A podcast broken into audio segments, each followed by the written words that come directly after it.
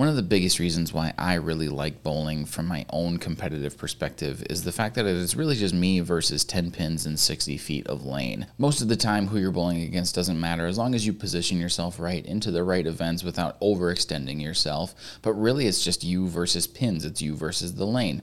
It's not you versus that other person, even in match play.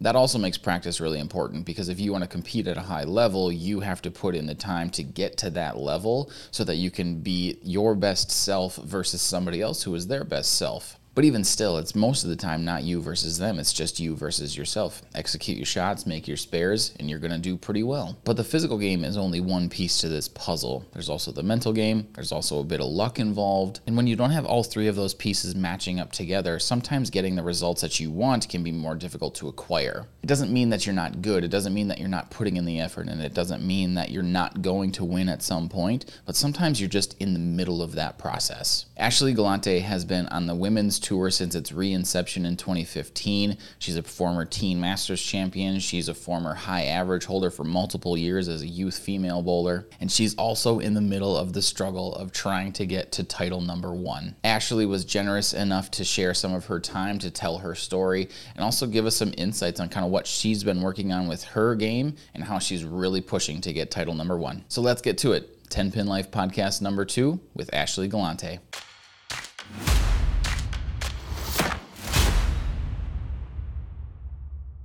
You've been able to grow your brand. And because of that, I think the sport has grown when you're on TV. You know, we talk about the Empress stuff here as well, which I'm super curious how that experience was. But also kind of want to know what you're working on as well. And like, you know, what what projects do you have going on in bowling? I know you just won on Saturday, which is awesome.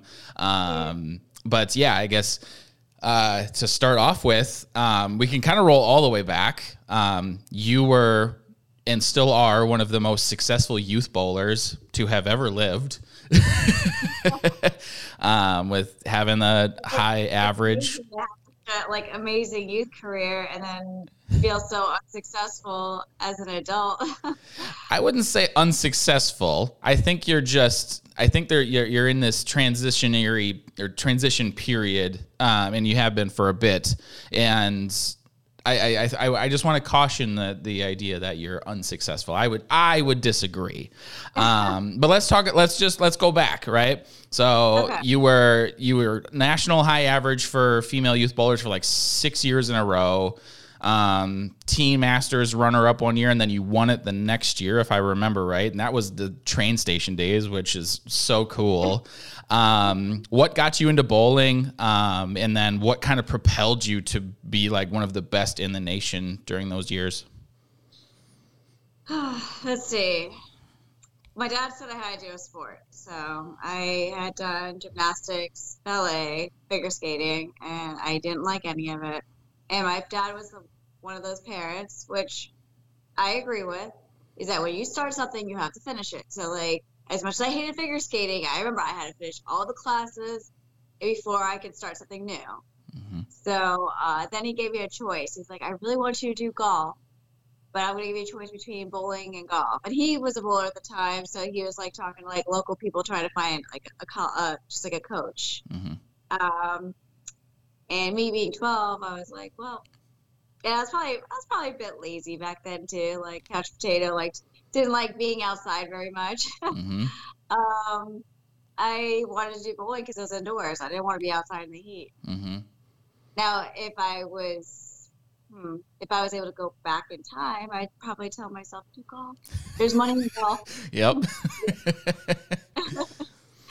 but no, I don't regret my decision at all. Um, I, I think that it took me a little while to um, actually get into bowling because I was very um, I was very sick as a child, so I wasn't around a lot of people.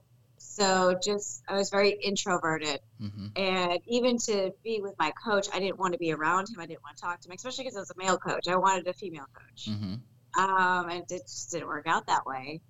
Um, so what ha- ended up happening was is that my dad was like, well, let's just try this out. He put me into a league, and I hated the idea of my dad spending money on me, if that makes sense. Like, mm-hmm. I was like, how, how much does this cost you, dad? I, I don't want you spending the money, you know?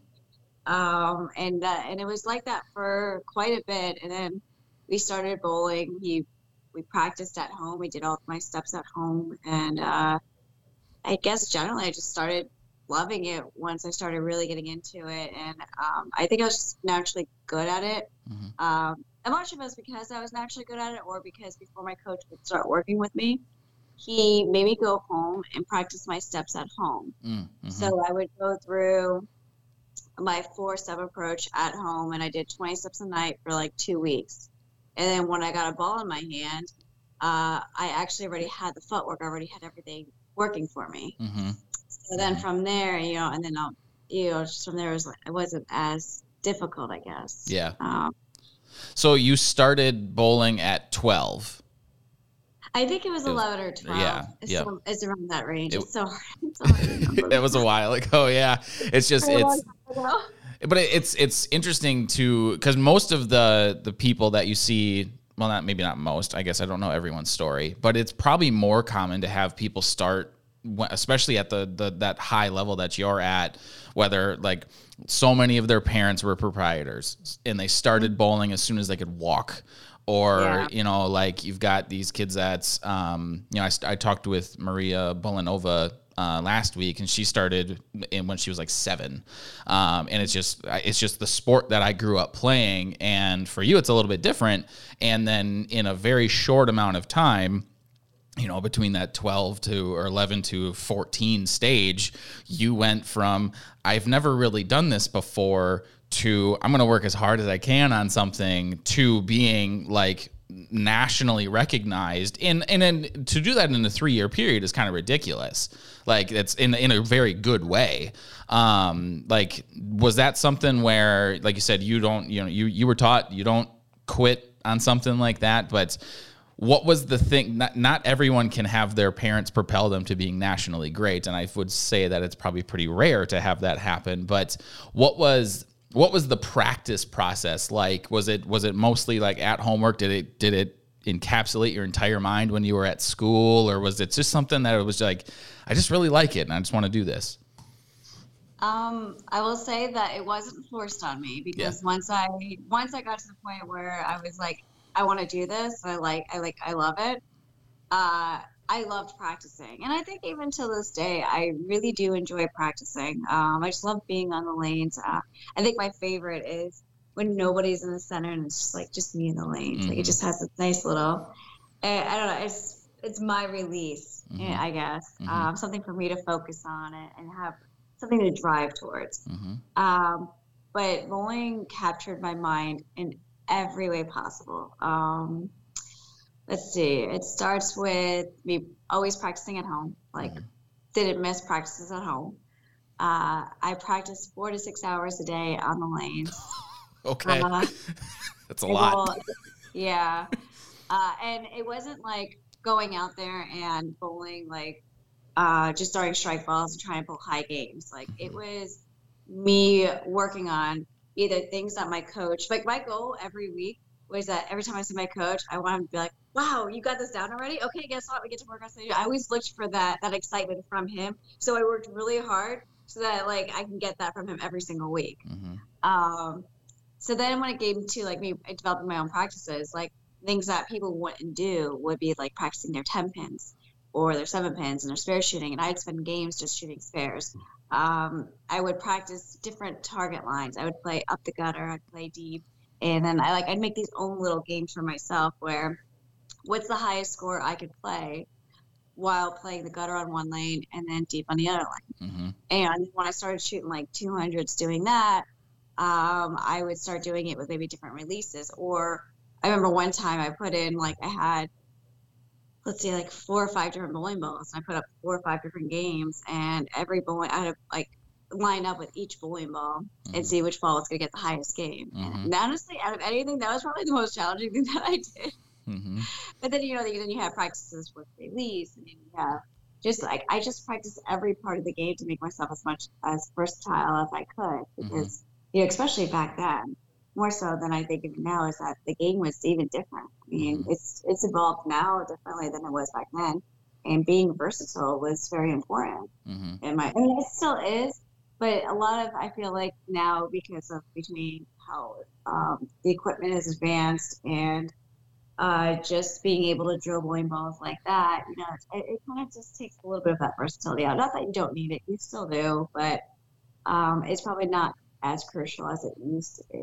yeah. It, oh yeah, no, that totally makes sense. Um, which it, it, I, I want to go one direction, but I want to focus on the versatility side and get into the teen masters thing because that competition, since its inception, has been all about versatility and being able to play where the lanes tell you to play.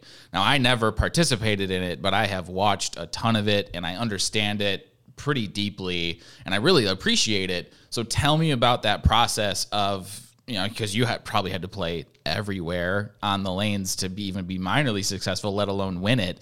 Um, what was that like? I mean that's that's pretty awesome to have gone from i didn't bowl to teen masters champ in five years. Yeah it was um it was something that i lived i loved because that was something that like i already practiced. I already practiced playing one ball, one lane, one or the other. And all of a sudden now they have a tournament that's like that. And I'm like, well, great, I could do that. Mm-hmm. I already do this all the time, anyways. Um, but truthfully, the first year that uh, when I came in second at Teen Masters, mm-hmm. I think I believe both years I led the tournament by 200 pens. okay. So, uh, and that's not an over exaggeration. I'm pretty sure that's what the numbers were. Yeah. Um, but before bowling teen masters, um, I had a really bad outing at junior gold. Okay. And I remember I just had this phone call with my coach, and I was just like, I'm done. I can't handle this. Like, cause I, you have to understand, I am so competitive. And so, like, dealing with that pain of like losing was very, very hard to deal with. And I, I was like, I'm, I'm already committed. I'm bowling this tournament. I'm here, but I, I don't even care about it. I was like, whatever. Get a bullet, and then I'm quitting bowling after this. I'm done. Mm-hmm. I'm not going to bowl anymore. And then, yeah, obviously I go out there now, like your swings relax because you're like, I don't, I'm not, I'm done with bowling after this. Mm-hmm, mm-hmm. then you start leading it. And now I'm on national TV, and now I'm doing all these things. I'm like, I guess I'm not quitting now. it's interesting how um, poetic that can be, right? it's interesting how poetic bowling can be like that, where it's as soon as you don't care. Like, how many times have you bowled in just like a local tournament or something small and you're shut out in the semifinal and you absolutely peer your last four shots and you lose by like three when you just had a 30 pin deficit? And it's like, as soon as your brain is like, this isn't a big deal, it's just bowling, they all fall down again. truthfully, I had the when I made the year that I made Team USA, it was the same thing. I was like, I don't care, you know, mm-hmm. like I had that I don't care attitude, mm-hmm. and which it's weird because I feel like that's such a bad attitude to have, but at the same time, for me, um, I think because I put so much pressure and so much stress on myself that it, it actually just gave me the freedom to bowl, mm-hmm. like just be me. Um, so yeah, that, it was just kind of funny because most of my successes were okay. I'm done with this. I'm mm-hmm. not quitting. Mm-hmm. and I always have those minor threats. Like I, I can't tell you how many times, even over these past years of on the PWBA tour, I'm done. I'm quitting. I'm, I'm done with this. I can't deal with this. Yeah. Yeah, yeah. Let's talk. Let's talk about that a little bit. Um, so you've been on the PWBA tour since it relaunched, right? Yes. And we're still waiting on title number one. You've got a regional win um, which was 2016, if my memory serves me right. Um, what's the uh, what was something that has surprised you um, since the tour relaunched, and um, like what what has been the thing that's kind of been like you expected it to be one way, and now it's substantially different than maybe what your expectations were when you when you started back on tour. Hmm. I guess the thing is, is that from year to year, the things that I feel like I need to work on and get better at, the following year it's the complete opposite. Mm-hmm. Like, um, if we go back to like I think it was 2019, I felt like everything that we did, every all of our angles were like up the lane, and you had to like really keep it in front of you. Where this year was complete opposite. Like our, you not only did you have to get it that way, but you had to get it that way like early. Like it wasn't like okay that way. It was like this way. Yeah. so it was like okay, well I'm glad I got really good at doing this. Now I gotta do that. Yeah. so um and I mean it's just a constant. It's a constant growing process. Yeah. Constant. You know, just getting comfortable with doing things that you're not super comfortable with and coming home and practicing and saying, you know, I got to be better at this. I mean, I'm good enough to do it to where I'm an like an average bowler, like 200. Like mm. most, I mean, very rare. I mean, like I had one. Besides the U.S. Open, I had one really bad tournament, but mm. other than that, uh, and I don't even really consider U.S. Open. Like I, I look back at that and I'm like, it's hard for me to really be upset. I mean, I'm upset because it was the U.S. Open. Yeah. But when I go back and I think about my performance, I, am not upset with myself and my performance. Um, it was just, it just, it was a struggle. I mean, it was a struggle to carry. You know, everybody had splits. Everybody had, um, you know, difficulties. It was just that I couldn't put any strikes together. It would be right. like strike 10 and strike 10 and strike pocket 7 10. Right. You know, so instead of saving games that you normally would, I w- it wasn't happening. So mm-hmm. now it, was, and you weren't going to have those huge games to really help bring you back up. Mm-hmm. So, um, but I did feel like I hit the pocket a bunch and did not carry. But anyways, uh, going back to my season, I just feel like that I need to. I feel like I'm good at being in that that minus 20 yeah. plus 20 range something around that around like the 190 200 average mm-hmm. and i think that i really need to get better at overall just being better at those lines. Yeah. And ball reaction, obviously. Um, do, do you prefer a grind fest over a strike fest? Uh, generally, yeah. Yeah. I think so. Because. I know I do. Like, I cannot stand house shot tournaments. I don't know where your mind is at on that, but you know, I see I see a tournament now. I think we can not that the U.S. Open has no value in understanding that that is the grind fest, right? But that's yeah. such an anomaly that it was so damn hard. Like I didn't bowl on any of it, and I saw those four patterns, and I was like, "Well, those are impossible." Like the like the first one was playable ish. It appeared, and then and then you go to 40 foot flat, which everyone knows is hard. Um, yeah. But it seemed like some shape developed in it late. But it's like, then it's like, is eight games enough with those lane panels being brand new? And we can have a whole discussion about that. um, and then you get into that third pattern, which is all forward oil. And I'm like, that's impossible. Like, I know somebody is to absolutely bash this pattern, um, which Sherry ended up doing. But you know, she rolls it so much differently. She's on the left side, whatever. And then the fourth pattern was like the fourth pattern was the hardest out of them all. Like it, the the second got all the credit for being flat, but that that taper that went backwards at the end of that fourth pattern, I was like, every that is going to ruin people's days. But that's the grind. Now, yeah. when I'm bowling tournaments, all I I don't want to strike fest because I'm not going to keep up. Like I have a really hard time putting together eight baggers. However, let's shoot clean games and let me put in a double and a three bagger and put up a 213 put up a 220 and i'm going to do that 10 times because guess what? That other guy he's not going to be able to do it 10 times. He's going to have two blow up games so he might have a 240 but he's also going to have a buck 60 mixed in there and i'm going to end up ahead. Um, but and i think like the ladies tour to go back to your point about how it's changed um, it's that's something else that I think I've seen is there are some tournaments that are absolute like you have to outstrike people, maybe not World Series of bowling level, um, and then some of them that are just uh, Sonoma or Sonoma Valley. Um, the went those couple years where they did the 37 foot flat back to back, like total grinders. Um, you said you kind of prefer the grind fest, but like when you walk into a tournament, you guys know what you're going to be bowling on and like what's the process of like okay, getting your mind in the right place to be like okay, I got to strike a lot this week or you know the spare ball's coming out a lot. What's that process kind of like? I try not to think about that honestly. I try not to think if sorry, if I need to strike a lot or grind. Um, I just feel like I just got to go out there play the lanes. Mm-hmm. Um, you know, because if you anticipate having to strike because everybody else is striking, you're not going to strike because Yeah. now you're putting too much pressure on it. Yeah. And then if you're looking at it, oh, this is really hard. You know, this is really hard. Well, someone's going to shoot really good on it. Yeah. I'm just really hoping I'm that person that's going to shoot really good on it. Yeah. You know, because Yeah. you know there's going to be there. So uh, maybe the difference is knowing that when there's when they are harder, that I do have to be more patient. So if I am leaving the 10 pin, be okay with okay, I'm just going to keep controlling the pocket. I'm not going to try to be make any super risky moves to try to carry.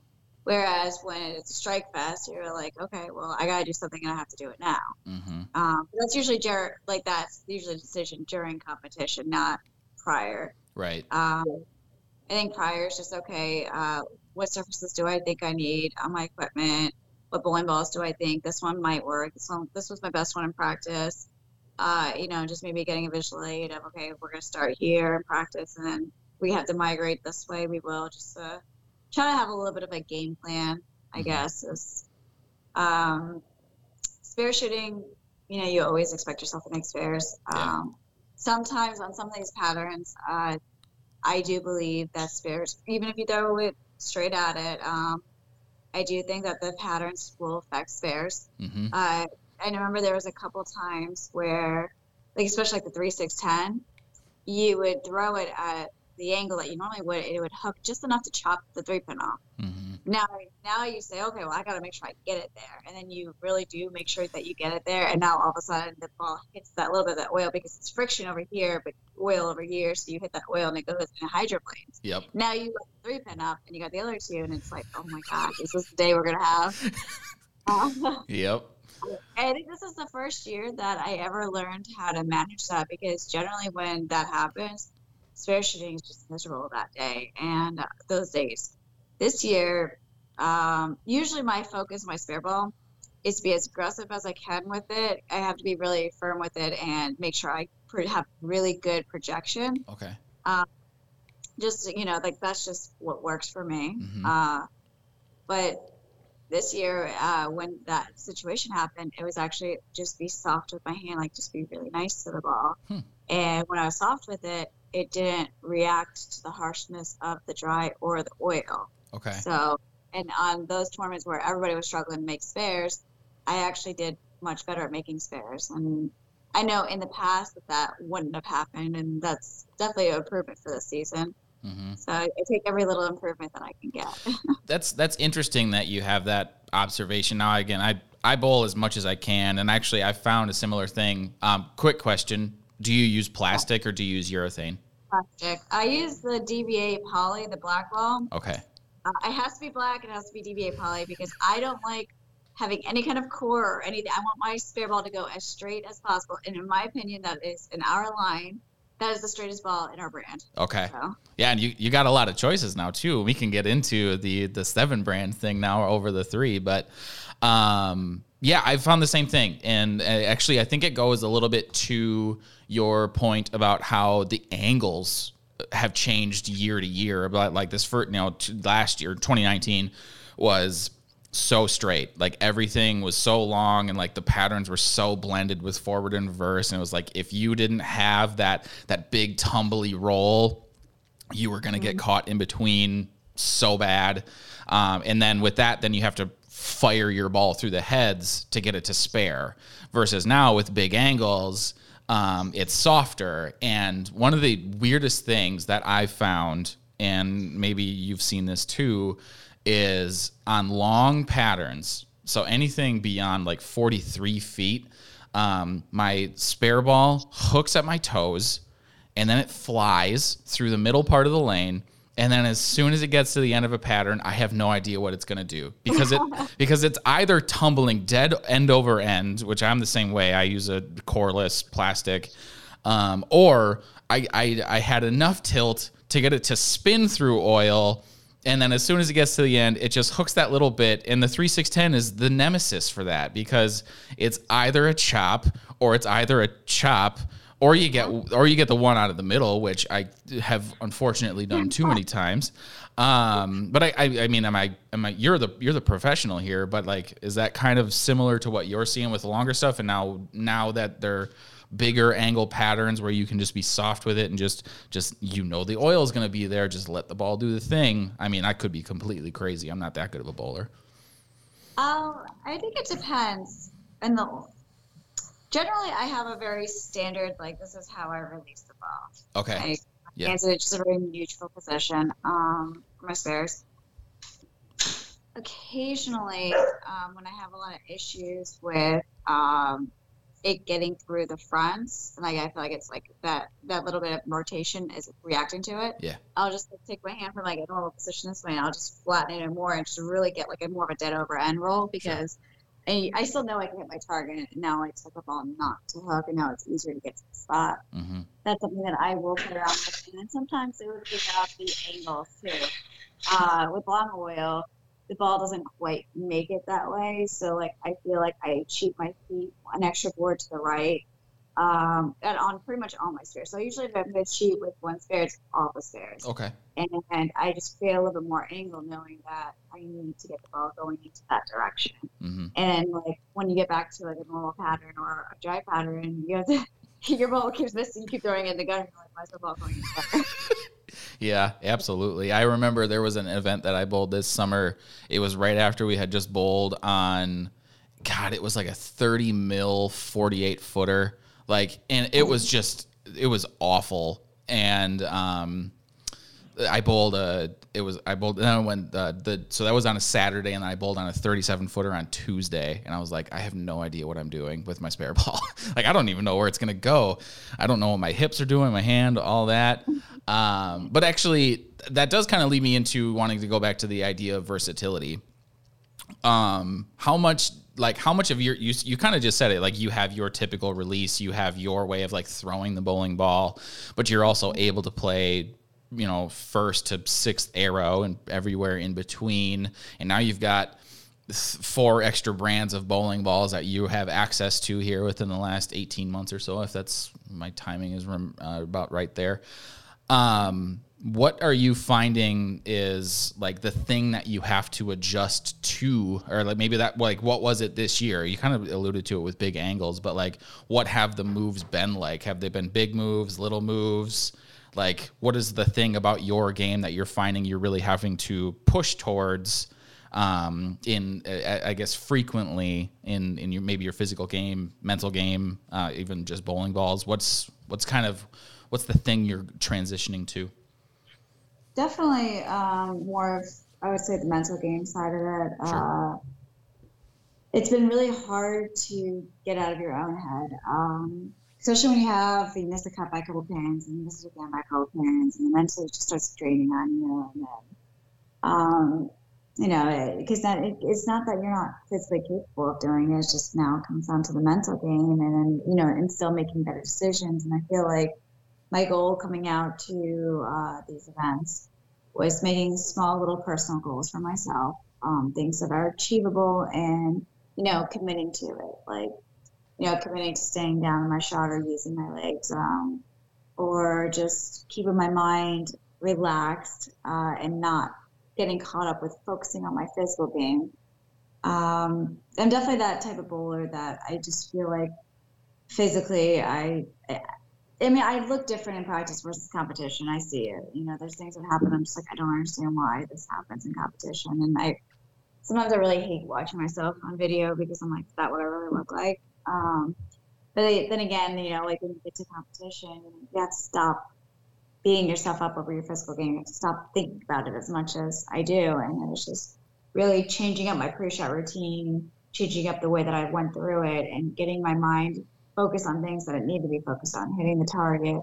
Um, if it was one or two little key things in my physical game, like okay, drive down your legs, make sure that when I get to that fourth step, I'm like I'm down, and you know that helps me in short because that's not it's not hard to do. It's Mm-hmm. not like I'm making myself do something. It's just something that might need a little bit of attention. Mm-hmm.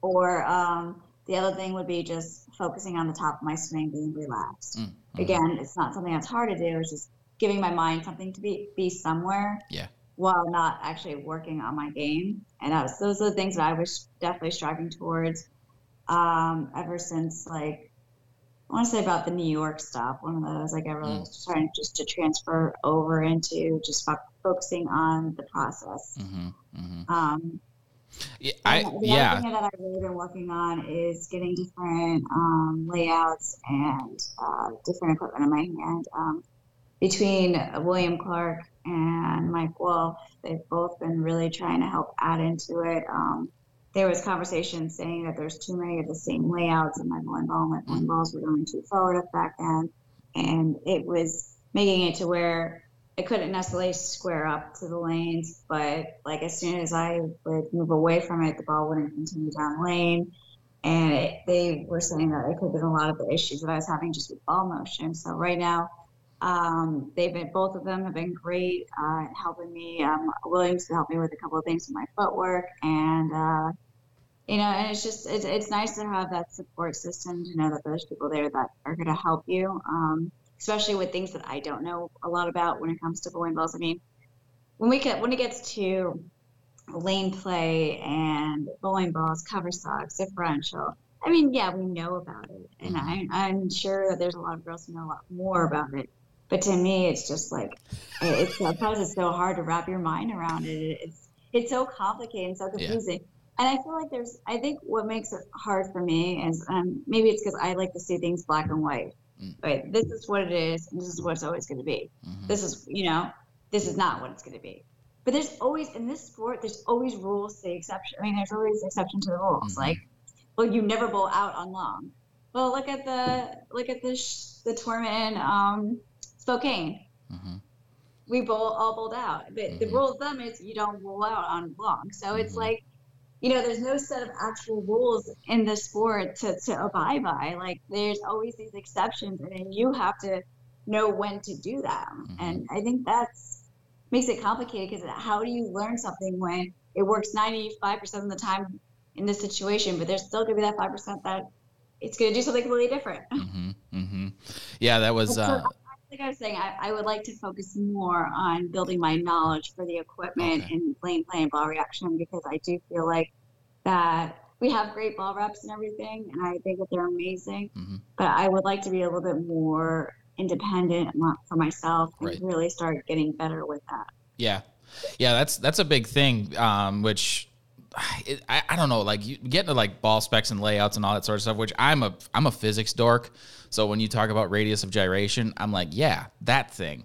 Um, and like I loved when I first got into bowling and like really just wanted to bowl competitively. I was all about numbers. Like I figured out um, how to lay out my own stuff pretty much instantly, and then like how to build arsenals around uh, different numbers, and like trying to trying to understand where each piece fit. And what I actually found was kind of it was a similar experience to what you're going through, but also for different reasons where um, I forgot to use my eye.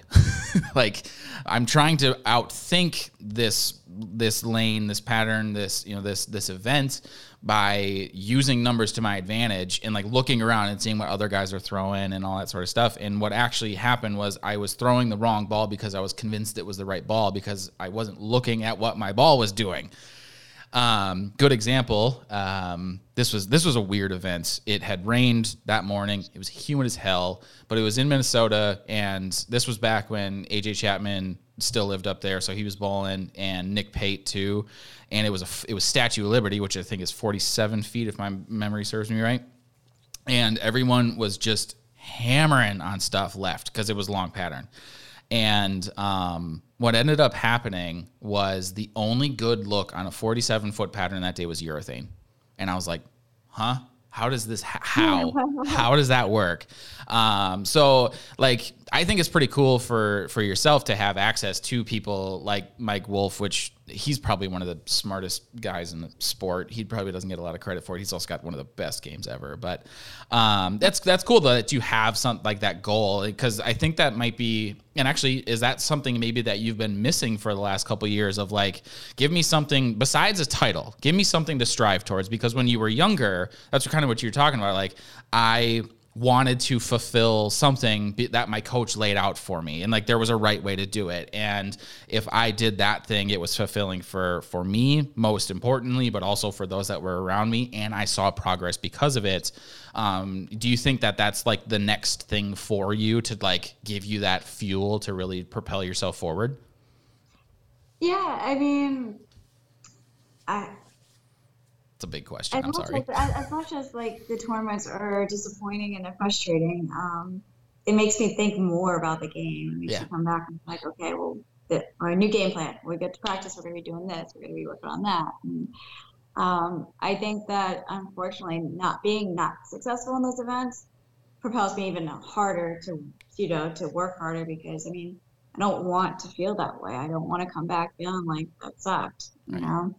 Um, I do also think that there's a lot of things in my physical game, you know, that I know needs to get better. And I promise I work on it. And I, you know, I think it's, uh, you know, also that, that when you were a kid, my coach told me to work on something, I worked on it, and bam, okay, got it. What's mm. next? You know, now I'm sitting here, and my body wants to do one thing, and I'm like, no, no, no, you gotta just sing out. And I'm saying, no, I don't want to. Mm-hmm. so um, it, it's a lot harder. I mean, you have what 20 years of that of, of, certain habits that you're trying to get your body to do something different it doesn't want to change as easy mm-hmm. so um, one of the things i think that actually really kind of brought some light to my improvements was that i did pull up a video from maybe even college like right after college and i saw some and i'm like yeah i guess i remember thinking that i was never going to be able to get my my uh, right my forward step to not step like 10 boards to the right, uh, the, you know, the step, you know, and now I'm looking at it I'm like, oh, it's actually straight to, you know, okay, crosses over, cool. Mm-hmm. You know, and I'm like, I remember I couldn't even get it straight back then. Straight, like if I got it in a couple boards, it was like hard. Mm-hmm. So I, I guess that you know I'm still always being hard on myself for not being where I want to be, but at the same time, when I look at this video, it's like, well, you you're going in the right direction. You are getting better. Mm-hmm. It's just not as fast as you want to. Right. I have always come down to being patient too. Yeah, you know, you get like you said, you kind of get used to that rate of improvement early on and then like over time like inevitably the rate of improvement is going to slow down because not only are you um, you're, you're built you're potentially breaking those old habits that are really installed but also the adjustments that you're making are so micro. And micro adjustments are really really hard to make. Macro adjustments are easy right? Like if i need to convert from a four step to a five step approach that's an easier thing to teach rather than well when you're when you're hitting your timing point your hand is like a quarter turn over the you know the side of the ball and you need to be 100% around or behind it. Like that's such a small thing that can make such a big difference and we understand that but it's so hard to change. And it doesn't like when it feels right feel something like that as well. Yeah yeah. you're even doing it um, so so it, it is it is hard to to have even that perspective like consistently of I am improving. Um, it's just it's on little stuff and it's little things all the time and like and then I'm I'm gonna be good at one thing today and I'm gonna be trash at something today and then tomorrow it might be different. Um, actually I, I, have a question that's um, uh, maybe might seem strange but i promise there's a point. Are you a reader do you enjoy reading? Oh, yes, yes. Have you read the book The Subtle Art of Not Giving a Fuck?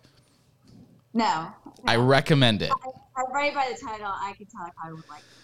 Yeah. So, um, so big thing for me uh, is so in my professional life and personal life, um, I'm a big believer in growth mindset, and I try to I try to engage people on the concept of growth mindset as much as I can. So um, I caution most people before reading that book because it can be misconstrued very rapidly. Because mm-hmm. the principle of the book is is um, is to be like a duck. It's water off your back, right? It's it, you can't let the mountains turn into molehills. You can't let the little thing in just completely overtake your mind. You have to have perspective. So the things that when you have perspective are small don't care about them. Like they're going to happen. We're going to throw bad shots. We're going to have bad days, that sort of thing. And it's about focusing on the the bigger things and focusing on the process and being able to have a purpose behind what you do rather than just being sucked into the the rigmarole and the mundane type stuff. But what happens when people um, re- refer to this book, as I always ask them, I was like, well, what do you actually care about? Because if you if you if you don't care about anything, then you're going to care about nothing if you try to use this book, right? You have to have something that's like, no, this is what's important over here. Like I'm focusing on this thing and I don't give a fuck about the rest. And I normally don't like to swear on this, but um, yeah, I, I, would say uh, check it out because um, if you you know you talk about how you know the, the, the couple times where you really had that like really loose swing which propelled you towards success maybe that's what it was. It was just being able to just whew, nice deep breath out. We're just going to go do this thing because this is why we're here. Um, and if you can have that mindset i don't know maybe it'll help. I think you'll like it. I think i would too. Yeah. Uh, it sounds like something I would like to read. It does make sense too. It's um, because there are, there are always these little things that we care about too much while competing, and uh, truthfully, you've got to just be. It's, it, it's hard. I think this is hard for me because this is not my personality. But when you're on the lanes, you have to be selfish. It's it has to be mm-hmm. about you, and I, I don't think that that I, that's something that's really easy for me to adapt to because um, that's not my personality in general but um, you have to not care if you accidentally like you know mess up or you offend somebody. I mean, anyway, I mean, not, like, when I say offend somebody, I mean, yeah. talk about like lane courtesy. Sometimes mm-hmm. you jump people, and mm-hmm. or you're, you're you're worried that you're taking too much time, and you know that's the biggest thing. Especially bowlers who uh, don't know how to do the double jump, they just rush there and they just get up there, and it's like, you know what, this is my time. I need to do what's I need to do to execute a good shot. So if that person has to wait for me, sorry, you're going to have to wait, mm-hmm. you know, instead of trying to speed up my process to accommodate them. Mm-hmm. And I think that's like something like something that you just have to eventually learn how to do. Mm-hmm. Um, and it sucks because that's that's how you have to be. Yeah, everything has to be more about you when you're on the lanes because it's about being successful. Mm-hmm. But um, it, it, I don't think it for me. It's not the easiest thing to do. Do you do you bowl USBCs, the team championships? All that sort of stuff? I have. Yeah. Um, it, it's sometimes just been hard to match up with our schedule since tour season's back, and mm-hmm. uh, you know, because even if it, we can go to it, sometimes it's nice to have that week home to be able just mm-hmm. to breathe and maybe yeah. even just get some work on your game and get some stuff figured out. So yeah, and traveling can be a little bit hard, you know, just being away from everybody. Plus, I do coach full time, so okay you know, I have people that are relying on me as well. So when I come home, you know, I, I want to be here for them as much as I can. Yeah, for sure. The reason that I ask is um, that that idea of selfishness is actually something that I learned in that event because um, the first couple years that I bowled it, um, you know, they, they give you that like three and a half hour warning. And we got red flagged the first year that I bowled it for bowling too slow because no one could strike because it was my first year bowling nationals and no one knew what they were doing, and that's whatever. But um, uh, the so like two years after that, it was like a rush. It was a race.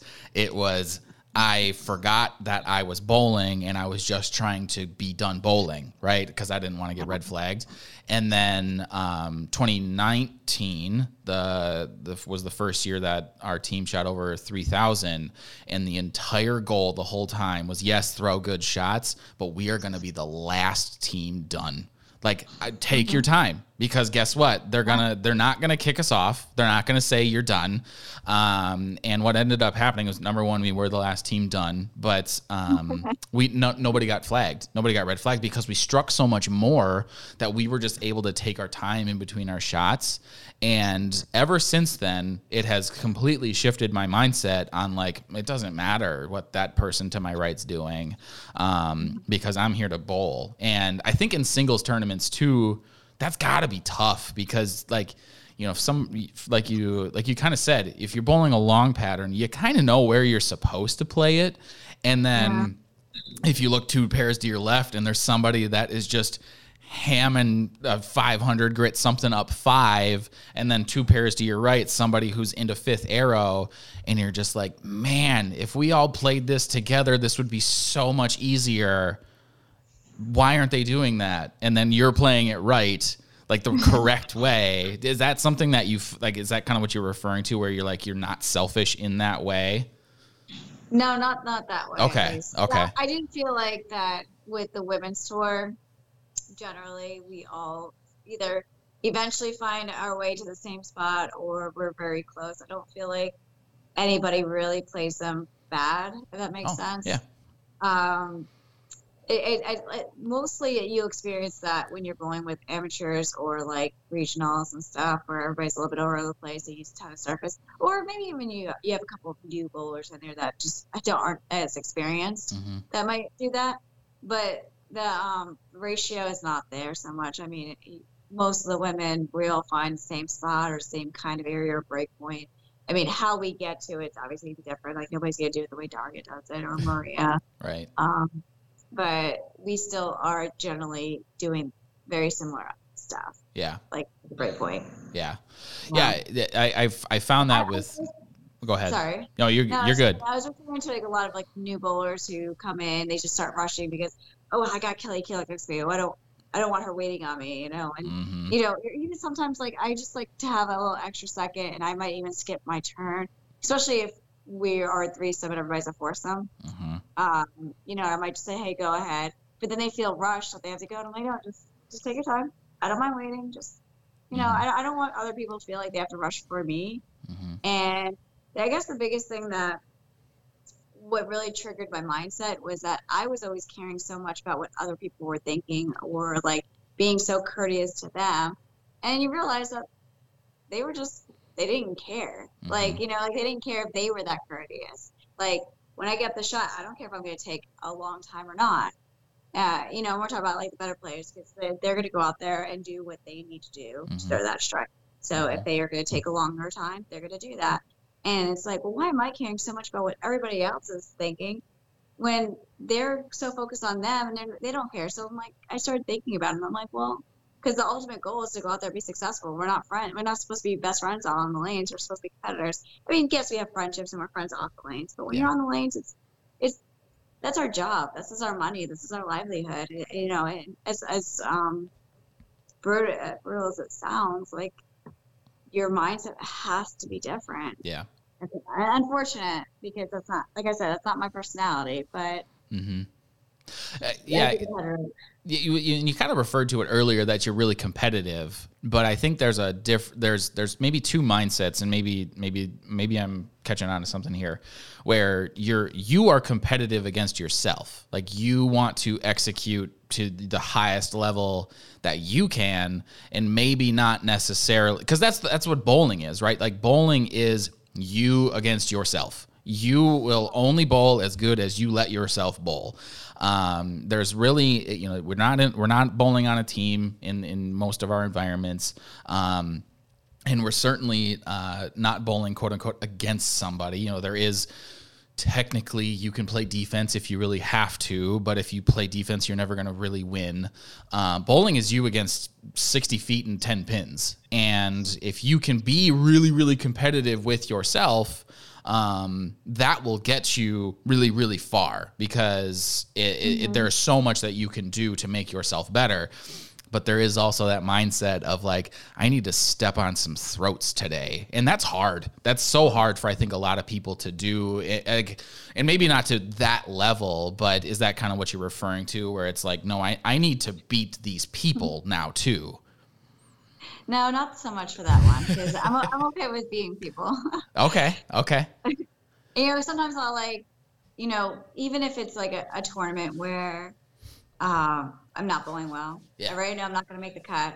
But I'm also, I don't give up on any event. Like I still, you know, I still have that like, well, we could still shoot amazing and possibly make it.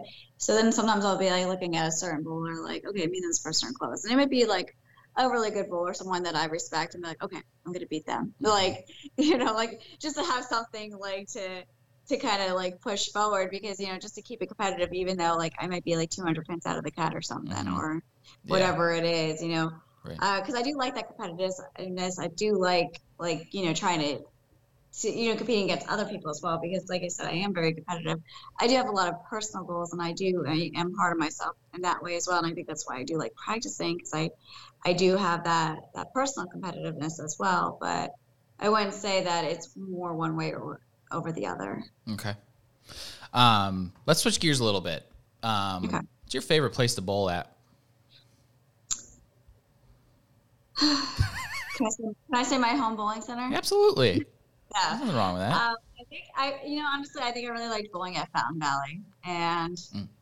it unfortunately is not on our. I'm not sure if they closed down or if they're just not on our tour anymore, but um, they they were definitely one of my favorite places to visit. Um, I always bowled very well there. I liked the lanes; it matched up really well. Um, plus, the owner of the bowling center was amazing. He would every year he would throw out like this big um, barbecue party for the girls, and you know, it, it, just always felt very welcoming as well. Mm-hmm. mm-hmm. Um, Reno used to be my very favorite until they changed the lanes because I used oh. to bowl very good at that center, and then once they uh, went over and they changed the lanes, uh, I don't bowl bad there. It, it just not as good. Isn't that crazy how big of a difference that that made? Like, because mm-hmm. when they switched panels in, was it 2016, 2017? It's around there at least. It was, it was it was right after Matt McNiel ran everyone over two years in a row, and like it, that's actually interesting because that was before then. That was a prototypical like lefty house. What was it about pre new install that you really liked about this stadium? I can't say I knew a hundred percent because I know what I think. Some of what you think you see versus what you actually see are two different things. Yeah. Um, well, I, I obviously struck a lot there. Uh, when we had, uh, back when I won the regional, we actually got to have like a, a, a mini event there. I made Team USA there, Charles there. I placed seventh at Queens there. Um, I think that because I think what I did like at the time was that I think because the lanes I think are a little bit angled down and a little bit this way. Mm-hmm. Um, I I feel like I struggle getting my ball through the front part of the lane. Now, if, if I'm explaining it properly, it's more of what my eye sees mm-hmm. versus I, am not sure that's what's actually happening. Mm-hmm. But um, with my ball roll and my speed, I feel like it's hard for me to get the ball to go that way easy because it hits the lane and wants to do that. Mm-hmm. So when I get up there and I throw the ball and I can see my ball has a, certain cleanness to that spot, mm-hmm. it's like, okay, I, I don't have to fight it. I don't have to make it. And I think that's also something that I need to still get better at because even on our tour, when I see long wheel and low volume, I'm like, all right, we're gonna have to we're gonna have to play some tricks today, you know, mm-hmm. just because it just doesn't work out well for me. Mm-hmm. Um, but ultimately, I think it was just more of like knowing that my ball is going to get through that part of the lane, and it created that motion that I really liked to see. Mm-hmm. And uh, so, and it, I, I think that I'm not sure if there's anything major different now from then. It's just I haven't been as successful. And usually I never really struggled at that center. Mm-hmm.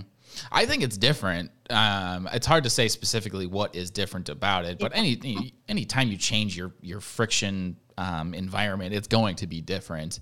But the fall classic is out there in October, right? Uh yes, yes. Sorry. Are you? I think for a second. No, it's good. It's all we, we we switch gears and then we switch back there for a second. But uh, are are you you're going out for the fall classic, right? Yes, okay, good. See, there you go. That'll that'll be the one. You'll be able to get back where you really like to bowl. You'll be able to get your ball through the heads, and then you're just gonna outstrike everybody, right? Like it, I think that that's a part of the mindset that you got to walk into that with. Like, hey, I love going out there, and then um, I don't remember how did you do at the Queens this year because that was in the stadium too, right? I like at the Queens. I bowled so well, and I I just missed the cut, and. Okay it I just couldn't get the ball to go through the pins. Mm. And I feel like sometimes when like I'm struggling with most of my events, it's like I just don't get it. It was a lot of 10 pins, mm-hmm. a lot of spares I had to make. Uh, just you know, you I missed for all the games, like it was 15 games. I think it was one actual one single pin and maybe two makeables. Mm-hmm. When you think about that for 15 games, that's all I miss as far as routine spares.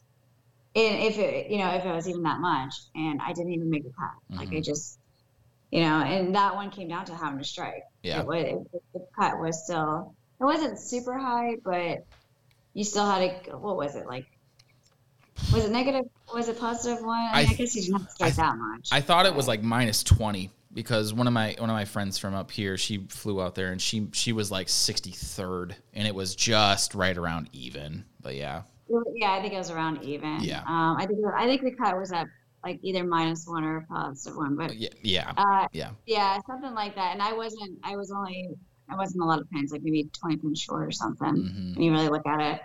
And I mean, there's so many shots that you're just sitting there like that that one just struck, you know. And hmm um, and then when I had to make change angles, my ball reaction did something a little bit different.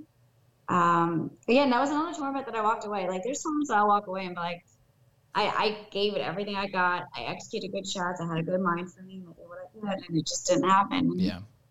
Fortunately, that was the U.S. Open and the Queens this year. Yeah. Which is pretty miserable that I had to be on two big events, but. Well, the other thing about that is the USBC events are so hard. Like just in at least on the, the ladies tour. I don't like the men's tour like I think that they're actually nicer to the men um in terms of like building the lane patterns, but like the the queen's pattern was really hard um and then the especially with trying to get it to go through the pins the right way uh, but Yeah. then the U.S. Open too. I think like I don't I don't remember the gentleman's name that actually designs the patterns. I want to say his name's Nick, um, but like that's like really just mean some of the stuff that they put together because I think he was the same guy that did all the patterns in 2017 and 2018 or there was like there was a similar group and that was just like all of those were just so savage and if you didn't That was that I think I really liked it, to be honest. but that was when you was you were kind of saying that you had to get your ball to get end over end, right? Mm-hmm. And I, But that, it, well, if it was a year where like it, I think it, it was a grind fest for everybody, I really enjoyed that. yeah, yeah. yeah, I can remember like, okay, you come out and you shoot 180, and it's like, okay, it's a good game, and it's like, okay, I can do that. That's what I do every tournament, 180s, 190s. that's it's such a. I think there's so many people that walk into those tournaments though with a mindset like, hey, I'm going to shoot 230, and it's like, uh-uh, this tur- this pattern is not going to let you shoot 230 every game, and it seems to be the USBC ones, and I think it all started. The when, I recognized it, it was when Andrew Anderson won the Masters out in Syracuse because that pattern was freaking impossible. Um, how he was able to do what he did with playing that part of the lane and actually strike a ton was weird. But then I was like, wait, every single time USBC is putting together one of these events, they're putting together the hardest possible patterns that they can. And this US Open was the, the Yeah. a- like it was just a conglomeration of just freaking impossible patterns. Um, now I know we kind of talked about it, and we don't have to sit on it for too terribly long. But what was the thing that what was the barrier for you? Was it was it physical game stuff? Was it getting your hit ball through the fronts? Was it the mental thing? What was it about that tournament that kind of got to you? Uh, I think it was just caring, just getting ball through the pants. Like, Yeah, I mean, it was hard. I mean, especially when you go straight, 10 pin strike, pocket 7 10 split. Now, like, and there was a lot of pocket 7 10 splits. I mean, not just from me, from everybody. Yeah. So, you know, now you're hitting the pocket and you're leaving pocket splits. And now it's like, okay, well, now I'm open and I can't double to cover it up. hmm So, um, I think that playing the lanes better, being smarter, um, maybe have a different equipment. Maybe we only could choose, like, or not only, because it's like 10 bowling balls. Well, come on, like you. you know, even like when we had the first pattern, like I thought I was going to crush the first pattern because I had amazing ball reaction in practice. mhm. Um, and it wasn't just on one pair of lanes. Like I traveled across the center and it was good everywhere. And I was like, okay, cool. Then we had our 10 minutes of practice, our 30 minutes or an hour or whatever before we started. Ball reaction was amazing. And I'm like, okay, today's a good, good, good day. You know, you had a great mindset, felt good. Got to my pair of lanes and I was like, like it was, not, it was not there. Like it was the ball motion was not there. And it's like, yeah, what is this? You know, and um, I think what made it really hard as well was the differences from lane to lane and pair to pair because there were definitely some pairs that you had to move further left, and then you get caught up being far left. It's always hard to go back right when you go when you're left. And there was times where we actually had to get back to the right, and um, you know, like I said, just making smarter decisions mm-hmm. is really when I think about most of my bowling, I always comes down to I wish I would have changed to that ball or that line, mm. that release. Just do that a little bit differently because as much as I may not be happy with where my physical game is, realistically, I can shoot two thirties, I can shoot two forties, I can hit my target. You know, as soon as you see a little bit of area, your swing listens up. You can, I can throw a good scores. So, mm-hmm. you know, as a capability of a bowler, it's there. Mm-hmm. And I can't be blaming so much on my physical game all the time. And you know, it has to. This game isn't even as you know. They are hard uh, like U.S. Open is obviously an exception, but uh, this game is changing more to being a uh, an area game. You know, mm-hmm. I mean, even if you look at the, the Empress of the Lanes event, mm-hmm. and it, there, there's absolutely no disrespect to any bowlers because I think everybody's fantastic. But when you look at the lines and the angles, even when you see the people who were on top of every line, every angle, they lost the games to somebody who may have had a wider like range. Now, there's nothing wrong with that. It's the fact is that that person had the right ball and the right part of the lane, and they created area. Mm-hmm. Because now that's more what the game is transferring into is being a smart player, getting the right ball in your hand, being in the right part of the lane. Because now you're creating area for yourself. Mm-hmm. It's not as much as being precision. If you have area and you're precise, now it's, it's bonus. Yeah. So. Yeah, that's probably um, that's been one of the most interesting things in trying to coach is um, being able to let because I coach high school is let kids figure out okay it's it's maybe not about hitting the exact same spot at the arrows every time it's about having a loose swing and being matched up because if you if you're loose and you have a little bit of area and you got the right ball and you're in the right zone, you don't really have to be perfect. You can yeah. be you can be really good and like it'll strike a lot. It maybe not strike every time, but you're never going to strike every time. And yeah, that's that's actually um I think that's a really good example with the Empress stuff because um, you know, I watched every ball of that entire tournament, and um, you know, I I I thought that Daria was throwing the wrong ball, throwing the IQ tour that she was throwing. I because the ball motion sucked. Like I like Daria. I think she's a phenomenal bowler. Um, and I was like, why aren't because I because she ball changed in a fill ball to a Zen, and I was like, that's good motion. And then she went back to it, and then she won, and I was just like, you just can open her eight hits. like like that's not supposed to work. And and it's just you know, right right ball, right zone, and maybe it isn't pretty, but that's I think I don't know. Do you have a hard time do you have a hard time convincing yourself that a look like that's the right look? Where it's just it's just the pins just hit each other and it's just crumbly and gross? Um yes and no.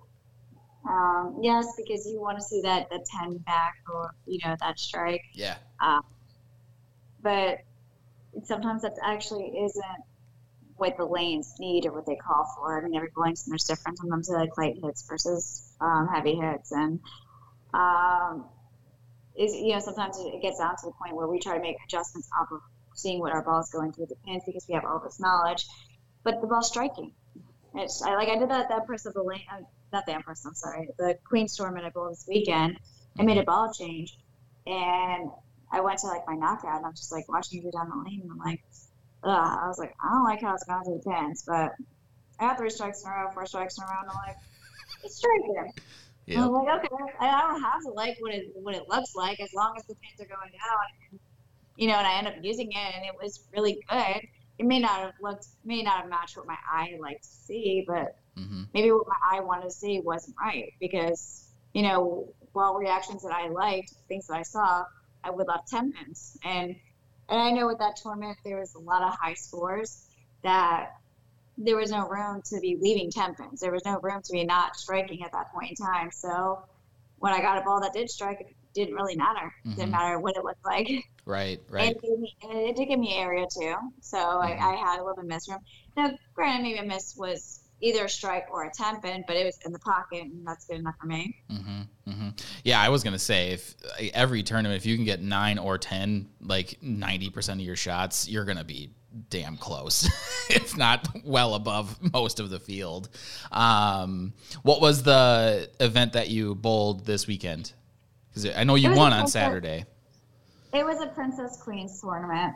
Okay. Um, a lot of local bowlers came out and bowled it, and have like different age. I mean, not age. I'm sorry, different average divisions. So like maybe like a 115 and under.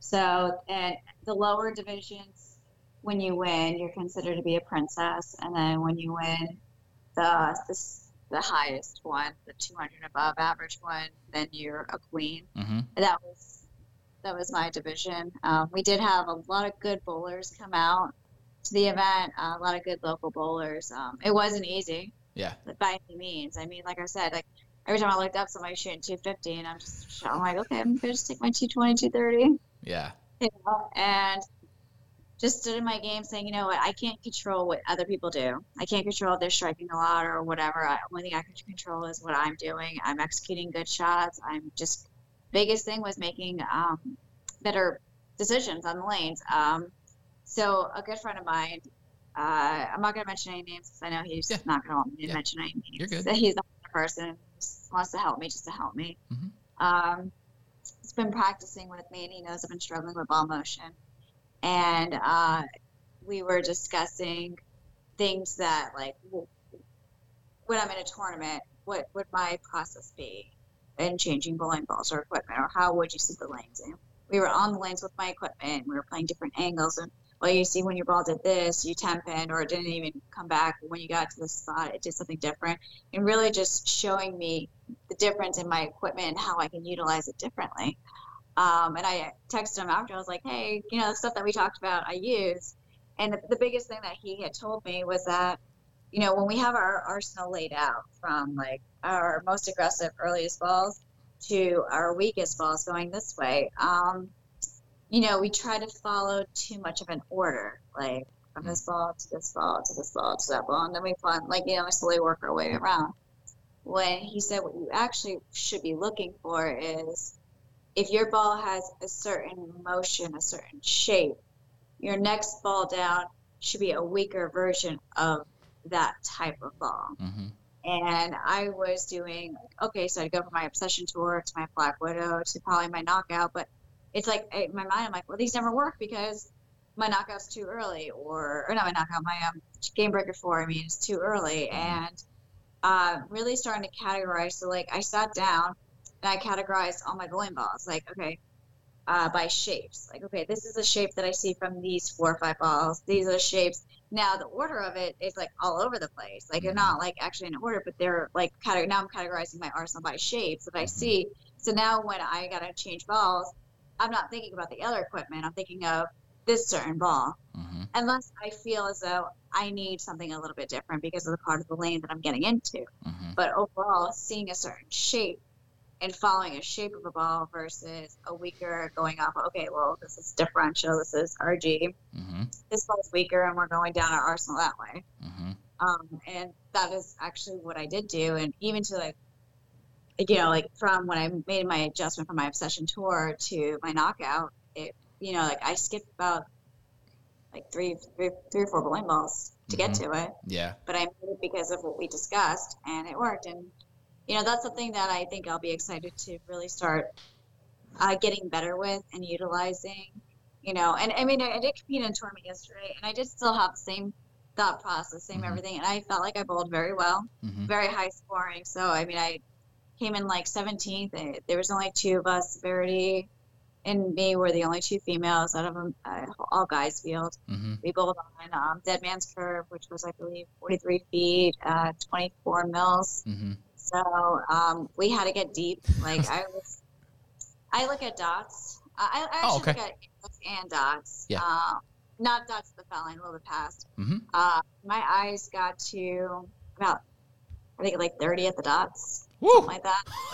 Um, Well, then, yeah, yeah, that, yeah, that pattern had to have just gotten shredded.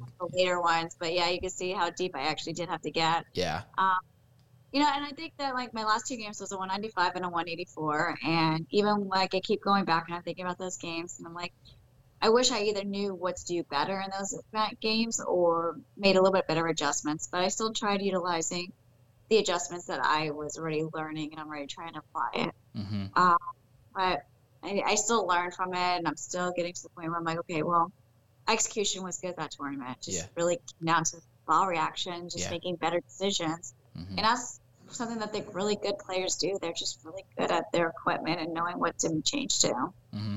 Yeah, that's. I think that's going to be an awesome strategy f- for you because, like you said, physical game is is there. You're going to have your micro adjustments and and things that you're working on. But um, one thing that even I've done and I've coached people to try to do with building arsenals, especially with kids, because you've only got like access to maybe three or four, is find bowling balls that even just like pair well together. So if I'm in this part of the lane with this ball and then that goes away, what's the ball that pairs with it? Like just let's just think about this in groups of two.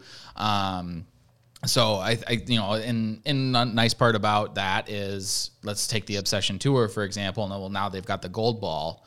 Like yeah. maybe and now I I haven't thrown the gold ball, but maybe you know that's the right part of the lane for that ball. And if it's just this one's not working, try this one.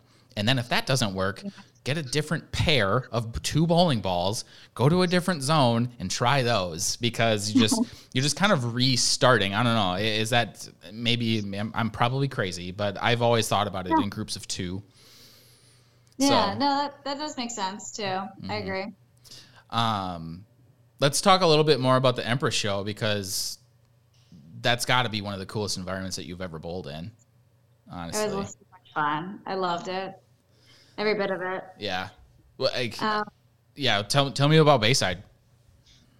You know, the people are amazing. Everybody's so friendly, very welcoming. Um, you know, PBA, uh, I enjoyed working with everybody. I, you know, Danielle was is super nice and just very attentive. Um, and I just overall was a very fun event, and mm-hmm. I hope to have the opportunity to do something like that again mm-hmm. because mm-hmm. um, it was definitely different and it was fun, um, competitive. It had had every and it.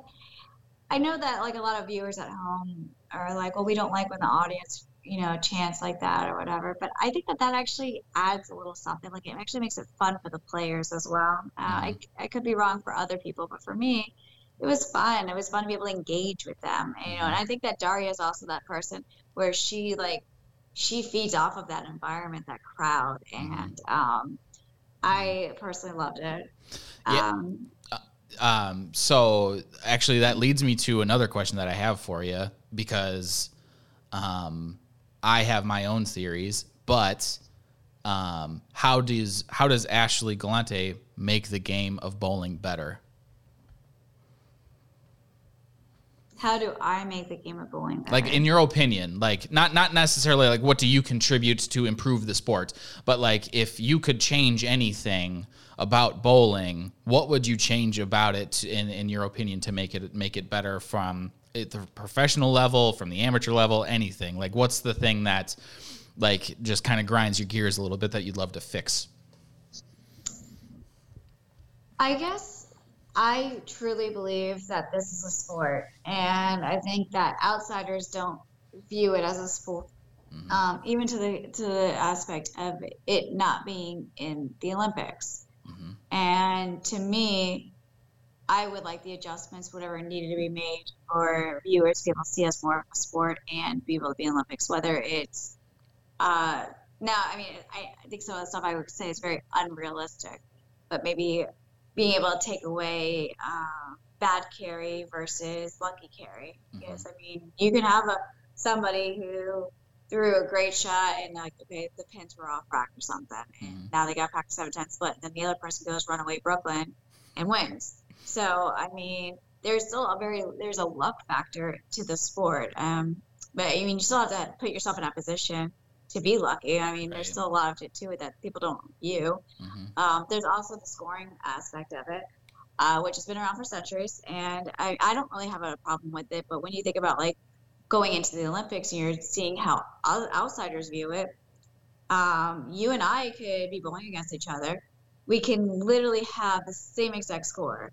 So you have nine spare strike, nine spare strike, and all my nine spares are together and all my strikes are together. And now you're only shooting 2 0, where I might be shooting 220, 230. It has a huge difference for having the same exact score. Mm-hmm. And I think that that's also something that is being viewed as uh, you know, different for our score. And they do play around. Like when you see some of the the events that the guys have done in the past, mm-hmm. they play around with a different type of scoring system. Mm-hmm. I believe a lot of it is because they're trying to figure out some a way to eliminate some of that that factor of you know having t- the same score in two different scores. Mm-hmm. Um, that way, maybe eventually could also be a Olympics. Interesting. Not, I'm not really sure why it's not. I'm not really sure if I'm even accurate or not. That's just more of a personal opinion. Yeah, no, that's and that's it, that's all I was asking good, for. That's kind of what I would I would change because I believe bowling should be in the Olympics. Yeah, I think that it is a very challenging sport, and I think that we are competitors. I think we are athletes, and we deserve that opportunity. Mm-hmm. To be there, I completely agree. And if the ladies' tour shows an example of anything, is that it is also an international sport. Like, yeah, literally every corner of the world, there's all these women that are coming to the United States to bowl 12 events a summer like everywhere. Yeah. And I com- yeah, I completely agree that it I know the best of the best too. I mean, yeah. especially when you have like Singapore coming out. And, yeah. Uh, Malaysia. I mean, they're they're great competitors. Mm-hmm. They really mm-hmm. are. Mm-hmm. Um, and that's not even to get into. Now, I don't know a lot of the women's side, but the men's bowling in Dubai is ridiculous mm-hmm. like where mm-hmm. Rafiq, because that's where Rafiq is from, I believe, is from Dubai. Like they have so many guys that are so good. Like I don't know why it's not. Everyone that I've talked to about it says it's a money thing, which I think is dumb. But it's because it's the Olympics. Like how much? I get that there's money in the Olympics, but I I don't know. I I hopefully one day we will see it get into the Olympics. But um, actually, that transitions me into my theory that I want to throw at you because, um, like I said when we kind of started, you've built a social media following that is pretty substantial. Um, I think the way that bowling uh, from a professional level improves is number one, there has to be more money injected into the sport. I think that's you know because because because of the fact that golf and bowling coexist in this ether of like, well, if you're a golfer, you're a bowler, and if you're a bowler, you're a golfer type thing. Um, but golf, you know, Rory McIlroy is making three hundred million dollars a year or some ridiculous amount of money. Um, I think we need to have the opportunity to inject more money into the sport. The way that you're yeah. going to do that through sponsor money, right? Well, what do sponsors want? They want eyeballs. They don't necessarily care about the talent or like the fact that, you know, somebody's playing the lane the right way and the difference between good and bad carry, which makes the sport better. But they want eyeballs, they want attention, they want people to see yeah. their name on TV. And I think the way that they do it is you have to. I think the the athletes, if they can create a an environment where they when they're on TV, it's not necessarily about I go watch bowling. It's no, I'm gonna go watch this person bowl because I follow her on Instagram and she's got a cool TikTok channel and I really want her to win. So I'm going to be deeply invested in this. Uh, Brad and Kyle are also another good example because when they're on TV, ratings go through the freaking roof. It's ridiculous. Mm-hmm. Um, so now think about that in the macro, though. Think about having a, an entire TV show of five ladies that have significant social media followings and they're able to be like, hey, we're going to be, uh, we're, we're in these finals and they happen to be on CBS Sports or whatever it ends up being on, you want to watch. Like, it's not yeah. necessarily like compulsory that somebody does, but also that to me is something where it goes from giving the TV entities the bargaining chip and it takes it back because it's it, now it's not CBS Sports is allowing us on TV. It's they don't have a choice because our ratings are going to be so high when this happens because there are five people that they want to be or that their audience wants them on national TV so bad they can't say no. And then when they can't say no, then it's like, well, because the sponsor dollars are all going to come flooding in. Am I? I'm now I'm a theorist, but I think I'm onto something there. And you've you've had the social media following for a long time. How has that kind of played out for you? Um, I'm crazy. I'm sorry. Can you explain your question a little bit better? So so yeah, I guess there was more. I, I, I guess maybe I didn't have much of a question there, but um, it, do you do you think that if there was more of a an ability out of the, the the large majority of the field to generate attention in through the channels of social media that it would improve viewership and therefore improve sponsorship and therefore make the game better. by us having, um, you know, like you said with Brad and Kyle, they have a big viewing, and um, ratings go up when they are on TV. Just as so I know back in a long time ago, Pete Weber was that person as well, Mm-hmm. and sure Jason Belmonte is still one of those people. Mm-hmm. I think that it's a uniqueness. Like I think Jason has captured an outside audience based off of his his branding, Mhm. but also his uniqueness of you know everyone knows Jason as the two-handed bowler. So Mm-hmm. I mean, I remember we were at a tournament and we walked in our hotel and there's a whole baseball team and they saw we were bowlers. And like, oh, do you know Jason Belmonte? And it's like, well, it's really cool that a whole baseball team that's obviously not bowlers, but they know Jason Belmonte. Mm-hmm. So, yeah, so if he's on TV, I'm sure those people that would probably never watch bowling, uh, they'll they'll watch it because of him. Are we good? Yeah. um, yeah, I, I just, it's just one of my crazy theories because that's one of the things that I really want this to kind of turn into is um, really just giving people like yourself the opportunity to engage on a different platform that can develop an audience that maybe isn't exclusively just bowlers because I love marketing. I love bowling. So let's just put these two things together because if we grow the sport, um, everyone's life gets better. You know, we don't. We, we if if we can if we can make you know the last cash spot go up three times in value, everyone's life gets better. Um, so that's one of the things. I think accessibility to professional athletes is the way that is a way that that can be done. Because the more um, the more that we're able to put a, a human to the face that we see on TV or on FloBowling or on Bowl TV, the the better our viewership will be and everything else that comes with that. So I think that you've, like I said, I think that you've kind of done that. I don't know what your response was after being on the Empress show because that was your most re- recent national TV experience. Was there, you know, how did you get a did you get a big pour of DMs into your Instagram after that, or kind of what was that kind of like? Um, I do. I my following did go increase from it for Yeah. sure. Um, you know, and I, I do think that there was a lot of messages as well. Yeah. Uh, that I try to do my best to keep up with. Um, Yeah, it's tough. I I'm not just a full time bowler. I have a full time job. Mhm. Uh, so it's it's life can be very challenging at times because I, I like you can see I probably post more on social media when I'm traveling Mhm. than when I'm home Mhm. because I have downtime. I'm at the airport. I have time to work on stuff. I'm at the hotel. You know, when I'm home, I'm like I'm always on the go, so I don't even feel like I engage nearly as much Mhm. uh, or even have as much time as I wish I did have for it. Um, but yeah, the Empress of the Lanes was something I think that was just a great opportunity for all of us. I mean, the, the exposure of, of women's bowling, uh, you know, and being able to throw.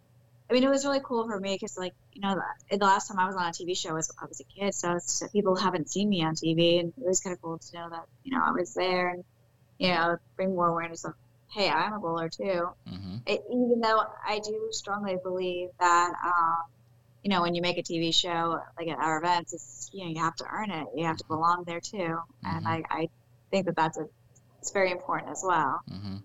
Um, so, yeah, I think that it was great, and I think that PBA really did a great job of marketing and creating an aspect of like throwing a lot of money into the program. Um, pretty sure Daria probably she didn't win, but she probably made the most money out, out of everybody Yeah. because of yeah, I, I just because of how everything worked. I'm not even sure if I'm allowed to say something like that, but yeah, it just it was really cool because they, they did they did put a lot of money into the Mhm. program and you know it was it was a lot of fun and they had a lot of um what I, can't think of what the term is I'm thinking of, but uh, just uh, incentives like Oh, okay, it's an incentive yeah. to win the match and hmm um, yeah, they did a- they did a lot with all of that. Um, I yeah, I had, I had well, no I idea. I think it was really cool what they did with the beer. You know, like hey, time you got six strikes now. that was fun. I mean, I think that we wanted to strike as much as the audience wanted us to, just so that we can go like ring the bell and be able to pop open a can of beer.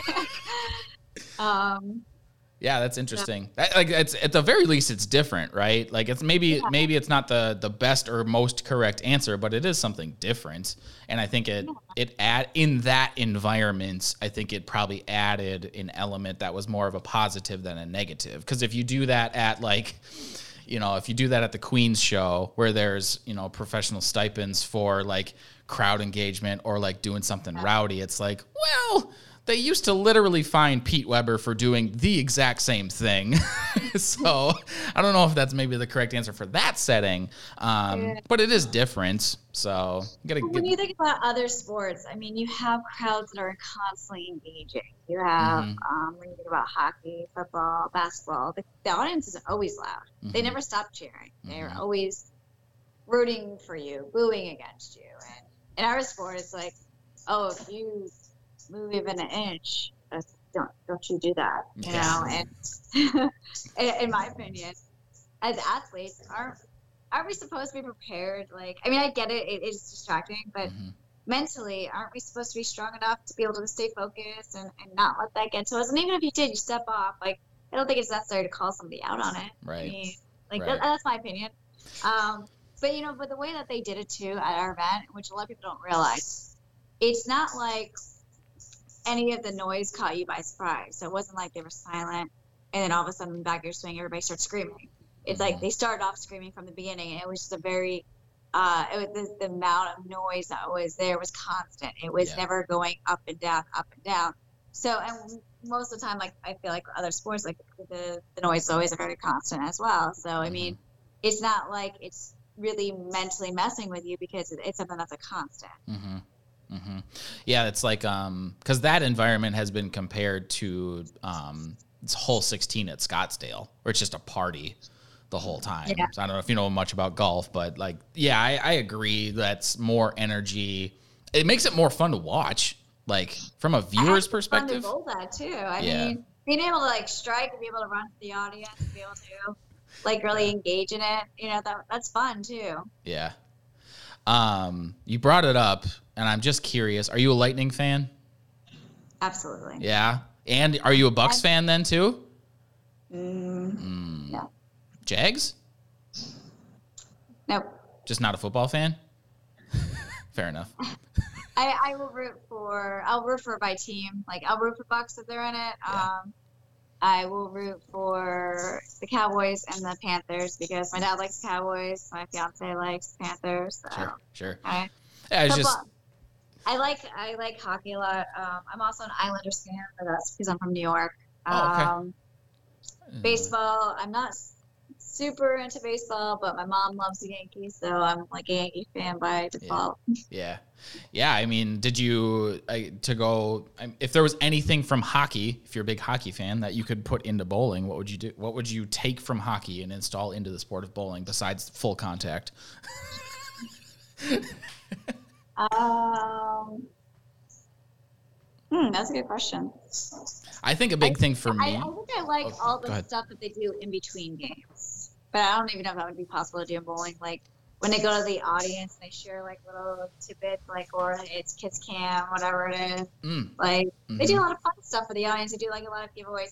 And um, behind the scene, I mean, I, I'm not sure we did it so much with. I remember PA used to do that. They in between they used to do like a lot of fun stuff. They used to throw T-shirts to the crowd and stuff. I think that's fun because you know now people are more motivated. Like they want to be there because it's it's not them just sitting there watching. It's like that now they're engaging with everybody, Mhm, which I think that that that's really cool. mhm. Um, and uh, I also the reason why I'm a huge Lightning fan and, and hockey fan to begin with is because my brother actually I grew up watching my brother play hockey. Okay. And my brother actually got drafted to, to play for the the Lightning twice, um, and he got somebody ended up running a, a red light and hit him, and then towards ACL, so that was the end of his career. But he had, I mean, it would have been really cool if I could have watched my brother play for the Lightning.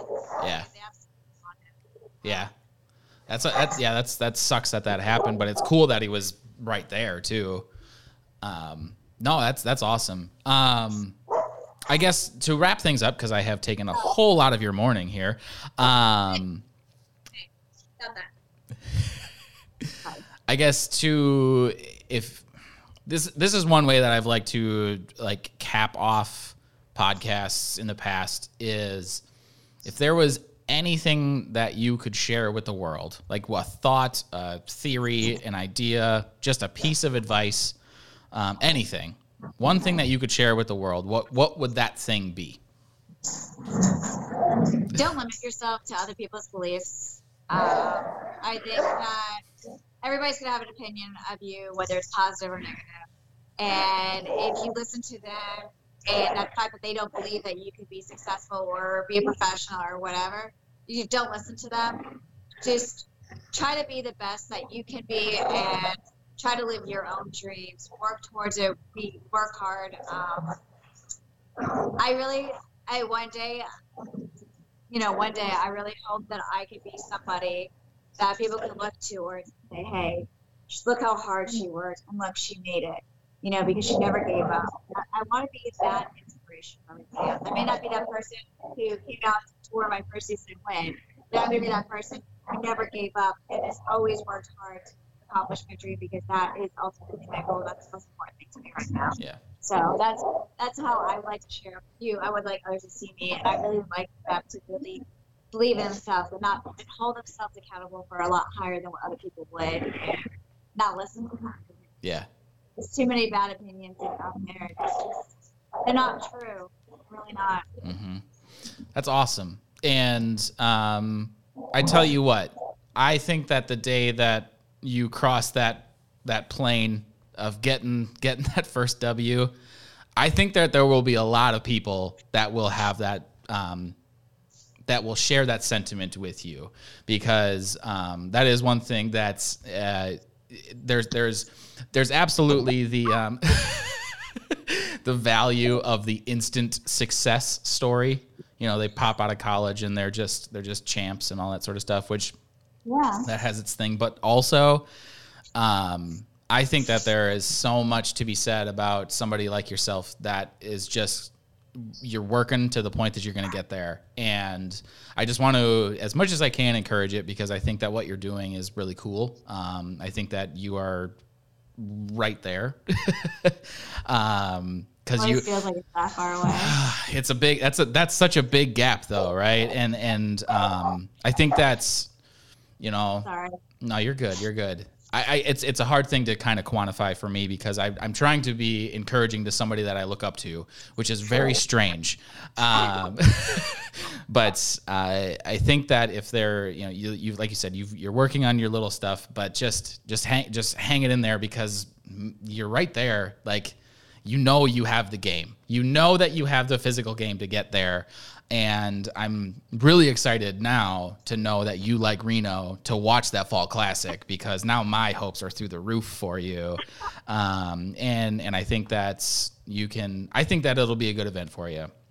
And I think that if you believe it will be, that it will be. So um, I am going to let you go though, because I could continue to talk to you about bowling and yourself, and I'm so curious, like what your favorite ball in your bag is right now. But I'm not going to ask.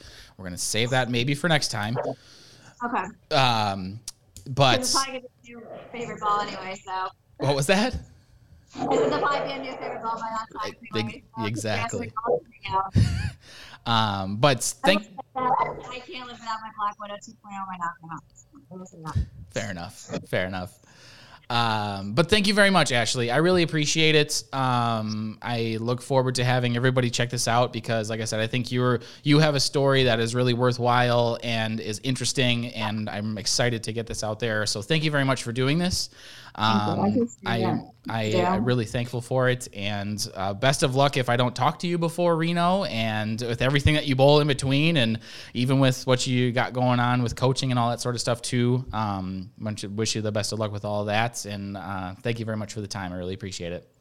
Thank you. Yeah. Have a good day. Yeah, thank you guys. Thank you guys so much for tuning in. If you liked this episode, please be sure to hit subscribe, hit that like button, drop a comment to let me know what you thought or maybe who you'd like to see on the next 10 Pin Life podcast. But that's going to be all for this one. And don't forget, your best life is a 10 Pin Life. See ya.